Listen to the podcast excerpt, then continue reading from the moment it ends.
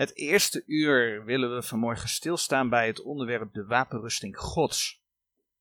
Ook wel de geestelijke wapenrusting genoemd. Waarom de geestelijke wapenrusting? Nou, we hebben geen fysieke wapenrusting. Maar waarom spreekt de Bijbel over een wapenrusting? Dat komt omdat de christen eigenlijk drie grote vijanden heeft. Die staan op de sheet. De wereld, het vlees en de duivel. En doordat de christen die drie vijanden heeft, is er sprake van een geestelijke strijd.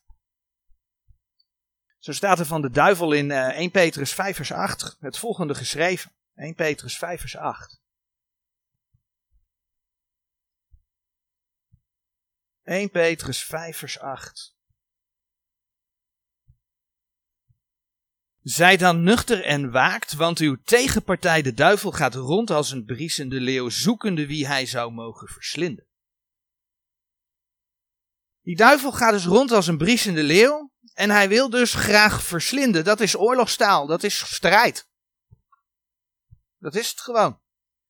En doordat je als gelovige nog steeds met je eigen vlees te maken hebt en in een godvijandige wereld leeft, Waar je ook heel erg mee in aanraking komt als we zoals gisteren, en daar gaan we straks nog even wat over vertellen, op straat staat. De wereld is echt godsvijandig. Dan mag je weten dat het leven als gelovige ook niet altijd makkelijk is. Er zal strijd zijn. En daarom is het goed om te weten dat de Heer je bescherming wil geven. En die, die bescherming vind je dus in die wapenrusting, de wapenrusting Gods.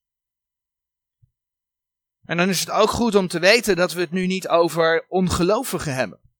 De duivel werkt ook in ongelovigen. In Efeze 2, vers 2, daar wordt gesproken over de overste van de macht der lucht. Die werkt in de kinderen der ongehoorzaamheid. Dat is een feit. Dat is zo. Omdat zij niet wederom geboren zijn.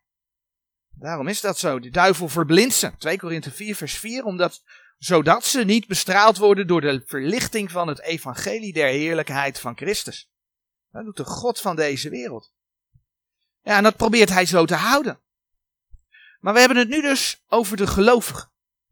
Als gelovige moet je je beschermen tegen de vijanden. Alleen dan kun je staande blijven. De Heer die vergelijkt, en dan bladeren we naar 2 Timotheus. Die vergelijken gelovigen ook wel met een, een krijgsknecht, een soldaat. In 2 Timotheus 2 vers 3. Dan lezen we, gij dan leidt verdrukkingen als een goed krijgsknecht van Jezus Christus. En ik zou zeggen, hou de hand bij 2 Timotheus, want daar komen we zo terug, maar in Philemon. Dat is uh, het boek voor Hebreeën. In Filemon uh, vers 2. Dan lezen we, en aan Appia de geliefde, en aan Archippus, onze medestrijder, en aan de gemeente die te uw huis is. Daar wordt gesproken over de medestrijder. Als je dan weer terugbladert naar 2 Timotheus 4, en dan vers 7, dan lees je dat Paulus zegt, ik heb de goede strijd gestreden. Ik heb de loop geëindigd. Ik heb het geloof behouden. Ik heb de goede strijd gestreden. De Heer spreekt dus over strijd, over krijgsknechten. Hij spreekt over medestrijders. En bij een medestrijder, een krijgsknecht, een soldaat. Als je dan aan de Bijbelse tijden denkt, een Romeinse soldaat. Daar hoort een wapenrusting bij. Nou, over die wapenrusting gaan we de versen in Efeze lezen. Efeze 6. Efeze 6 vanaf vers 10. Voorts mijn broeders wordt krachtig in de Here en in de sterkte zijner macht. Doet aan de gehele wapenrusting Gods, opdat gij kunt staan tegen de listige omleidingen des duivels. Want wij hebben de strijd niet tegen vlees en bloed, maar tegen de overheden, tegen de machten, tegen de geweldhebbers der wereld, der duisternis deze eeuw, tegen de geestelijke boosheden in de lucht. Daarom neemt aan de gehele wapenrusting Gods, opdat gij kunt wederstaan in de boze dag en alles verricht hebbende staande blijven. Sta dan uw lenden omgord hebbende met de waarheid en aangedaan hebbende het borstwapen der gerechtigheid. En de voeten geschoeid hebbende met bereidheid van het evangelie des vredes. Bovenal aangenomen hebbende het schild des geloofs, met het welk gij al de vurige pijlen des bozen zult kunnen uitblussen. En neemt de helm der zaligheid en het zwaard des geestes, het welk is Gods woord. Met alle bidding en smeking, biddende te alle tijden in de geest. En tot hetzelfde wakende met alle gedurigheid en smeking voor al de heiligen. En voor mij, opdat mij het woord gegeven worden in de opening mijns monds met vrijmoedigheid. Om de verborgenheid des evangelies bekend te maken, waarover ik een gezant ben in een keten. Opdat ik in hetzelfde vrijmoediglijk mogen spreken, gelijk mij betaamt te spreken. Zoals gezegd, hebben we die wapenrusting nodig om staande te blijven. En Efeze 6 maakt dat ja, meer dan duidelijk. Hè? In vers 11, daar staat heel duidelijk, doet aan de gehele wapenrusting Gods op dat gij kunt staan tegen de listige omleidingen des duivels. Vers 13. Daarom neemt aan de gehele wapenrusting Gods op dat gij kunt wederstaan in de boze dag en alles verricht hebbende staande blijven. Zoals we zien gaat het om een geestelijke strijd hier is sprake van uh, staan tegen de listige omleidingen des duivels en vers 12. Want wij hebben de strijd niet tegen vlees en bloed, maar tegen de overheden, tegen de machten, tegen de geweldhebbers der wereld, der duisternis deze eeuw, tegen de geestelijke boosheden in de lucht. Nou, als we beseffen dat Adam en Eva voor de verleiding van die duivel gevallen zijn, als we beseffen dat de aartsengel, de archangel Michael, de duivel, de duivel niet durfde te veroordelen. Dat kun je lezen in Judas vers 9. Dan weten we dat het een machtige vijand is. En dan weten we dat we de waarschuwing van de Heeren, dat we die ook serieus moeten nemen. En je snapt wel dat het die vijand er alles aan gelegen is om zichzelf uit het plaatje uh, weg te poetsen. En ja, de duivel is zo'n figuur waar mensen tegenwoordig eigenlijk niet meer. Ja, daar kunnen ze niks mee. Net zo goed als met de hel niet, met de duivel ook niet. God is toch liefde. Maar die duivel is er. De Heer legt er sterk de nadruk op. Die versen hebben we net gelezen. Dat je de gehele wapenrusting moet aandoen. als je het borstwapen aan hebt. Ja, dan is je hoofd nog niet beschermd. En als je alle wapenrustingstukken aan hebt, maar je hebt niet je schild en je hebt niet je zwaard, dan kun je je eigenlijk nog niet verdedigen. Dus als we die wapenrustingstukken langslopen, bedenk dan steeds dat de Heer zegt, neemt aan de gehele, de gehele wapenrusting Gods. Efeze 6 vers 13. Soldaten moeten ook oefenen ze niet geoefend hebben, dan kunnen ze wel de beschikking hebben over een wapenrusting. Maar dan is het lastig te gebruiken of gewoon niet te hanteren. En dan denk ik aan David. David die, uh, die Goliath te lijf ging. En wat gebeurde er voor die tijd? In 1 Samuel 17 eh, kun je daarover lezen. In Samuel 17 vers 38 en 39. Zal die boot David Koning Saul bood David zijn wapenrusting aan. Nou ja, David die wilde vechten tegen Goliath, tegen die grote reus. Dan moet hij wel goed, uh, goed ter strijde komen. Maar wat gebeurt er? David die had nooit geoefend. En dat lees je letterlijk in, in 1 Samuel 17 vers 38 en 39. Hij had nooit geoefend, dus hij kon er niks mee. En wat doet David? Hij legde het af. Nou ging dit om een fysieke wapenrusting. En dat David zijn fysieke wapenrusting aflegde, moeten wij natuurlijk niet als voorbeeld nemen voor de geestelijke wapenrusting in die zin. Maar het ging mij erom dat David niet geoefend had en er dus niks mee kon. We hebben niet voor niets een handleiding gekregen in Gods woorden. Oefen je daarin? Ga de strijd aan op basis van Gods woorden. Oefen je ook daarin? Toen we bij het geweten stilstonden en dan bladeren we naar handelingen. Handelingen 24 toen uh, zagen we dat Paulus zei dat hij zich daarin oefende. Handelingen 24, vers 16.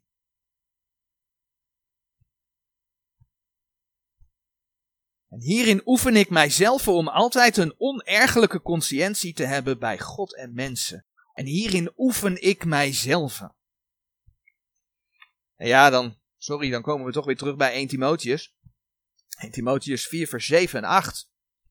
Daar lezen we het volgende.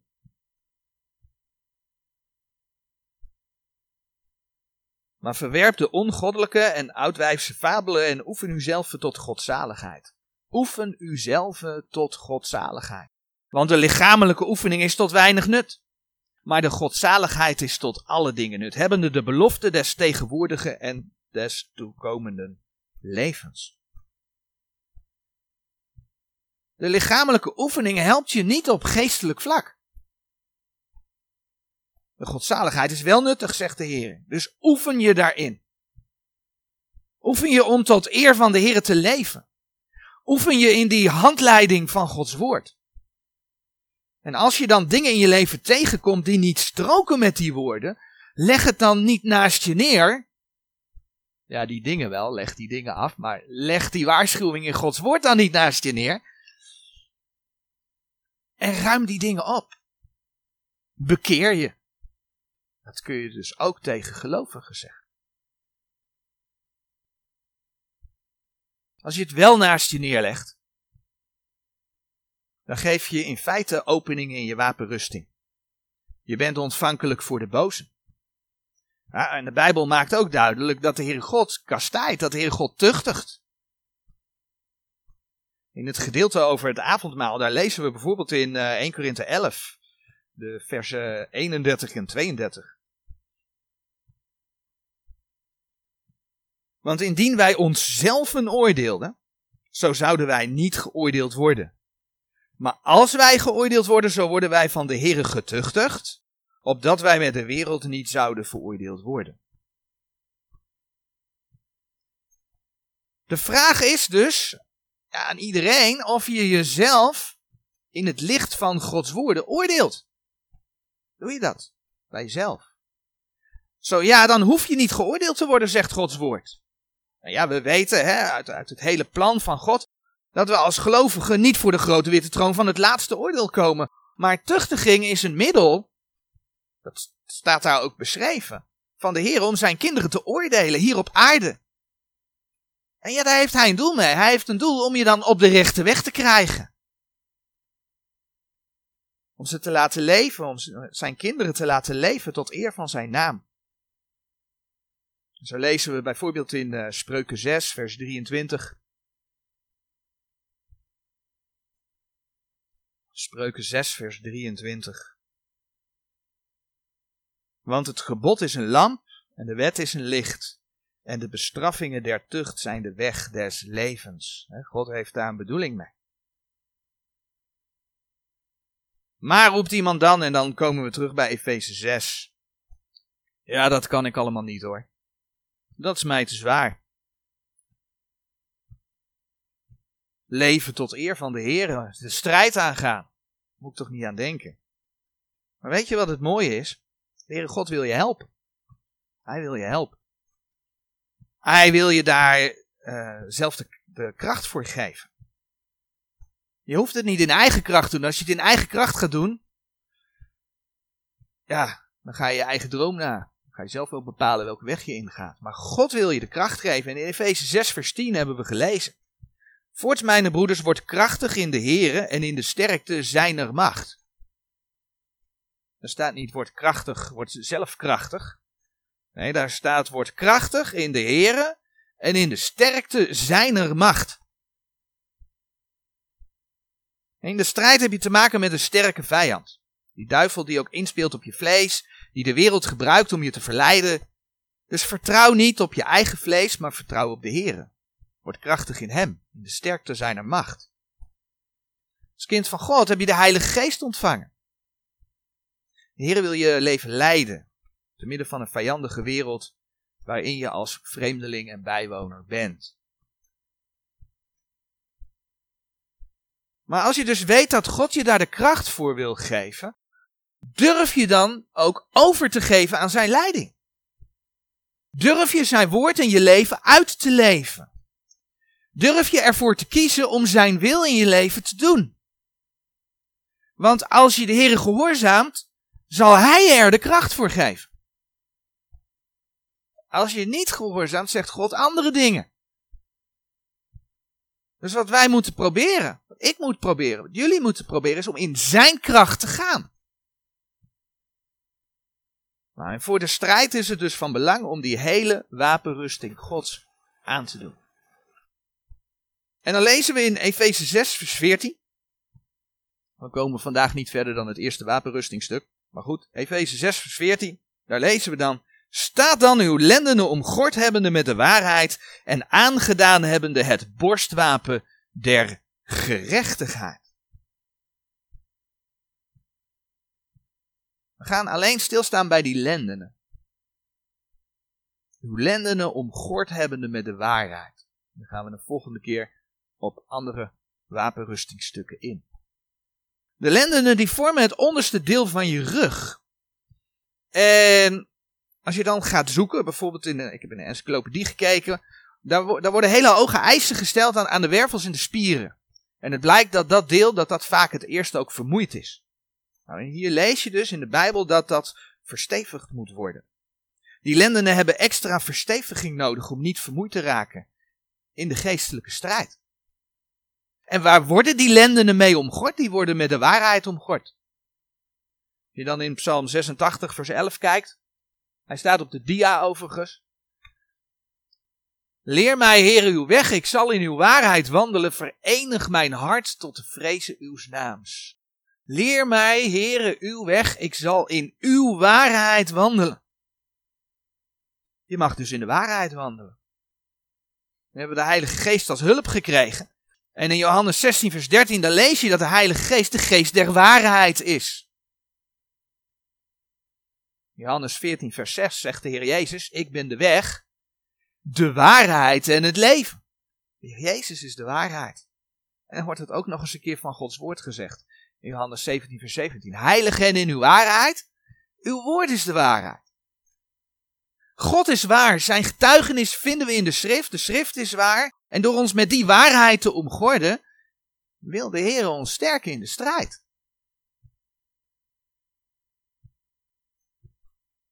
Maar nu kun je wel geloven. De waarheid van Gods woord hebben aangenomen. Dan is je positie in Christus geborgen. Je bent kind van God. Maar leef je ook daadwerkelijk uit die waarheid? Omgord je ermee? Zodat je erin kunt wandelen. ondanks dat we in Christus opnieuw geboren zijn, vraagt de Heer om ook daadwerkelijk die nieuwe mens aan te doen. En versen die daarover gaan vinden we in Efeze 4. Efeze 4 vanaf vers 21.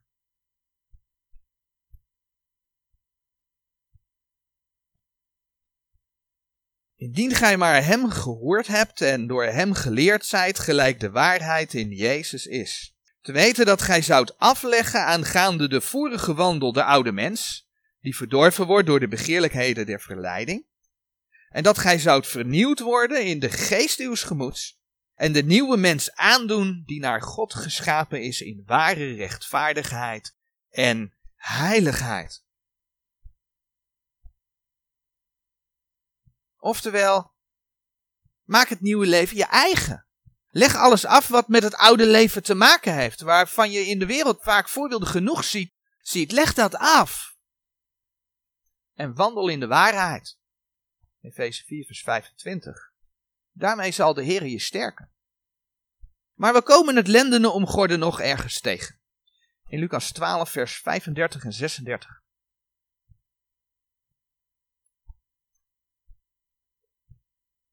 Lucas 12, vers 35. Laat uw lendenen omgord zijn en de kaarsen brandende. En zijt gij de mensen gelijk die op hun Heer wachten wanneer hij wederkomen zal van de bruiloft, opdat als hij komt en klopt, zij hem terstond mogen opendoen. Dit gaat weliswaar over de Heer die terugkomt van de bruiloft. Als de Heer terugkomt van de bruiloft, betekent dat de bruiloft voorbij is, de bruiloft van het lam is geweest, dus de gemeente is dan met hem. Dus dit gaat eigenlijk niet over ons, dit gaat over de tweede komst. De mensen in de grote verdrukking worden opgeroepen om klaar te zijn om de Here te ontmoeten. Want ook dan zijn er mensen die de Here kennen. Ondanks dat er een hele zware vervolging komt. Er zal een grote schare tot geloof komen. Zoals de Bijbel laat zien. Maar die oproep geldt natuurlijk niet minder voor de gemeente. De opname van de gemeente zal minimaal zeven jaar eerder zijn. En de Heer roept zijn kinderen om daar gereed voor te zijn. En dan zegt de Heer tegen de gemeente in Efeze 6, vers 14: Staat dan uw lendenen omgord hebbende met de waarheid. En laten we wel zijn, over de wederkomst van de Heer wordt zeer veel geleerd. En zeer veel niet geleerd, wat misschien wel geleerd zou moeten worden. Sta dan uw lendenen omgord hebbende met de waarheid. Blijf bij dat woord. Laten we afsluiten dit, uh, dit eerste deel met het lezen van de versen in Filippenzen 3. Filippenzen 3 vanaf vers 17. Filippenzen 3 vanaf vers 17. Wees mede mijn navolgers, broeders, en merkt op degene die al zo wandelen, gelijk gij ons tot een voorbeeld hebt. Want velen wandelen anders, van de welke ik u dikmaals gezegd heb en nu ook wenende zeg, dat zij vijanden van het kruis van Christus zijn, welker einde is het verderf, welker God is de buik, en welke heerlijkheid is in hun, is in hun schande, de welke aardse dingen bedenken. Maar onze wandel is in de hemelen, waaruit wij ook de zaligmaker verwachten, namelijk de Heer Jezus Christus, die ons vernederd lichaam veranderen zal, opdat het zelf gelijkvormig worden aan zijn heerlijk lichaam, naar de werking waardoor hij ook alle dingen zichzelf kan onderwerpen. volgende keer zullen we dan verder gaan en zullen we bij andere delen van de wapenrusting stilstaan. Dus tot zover voor vanmorgen. Amen.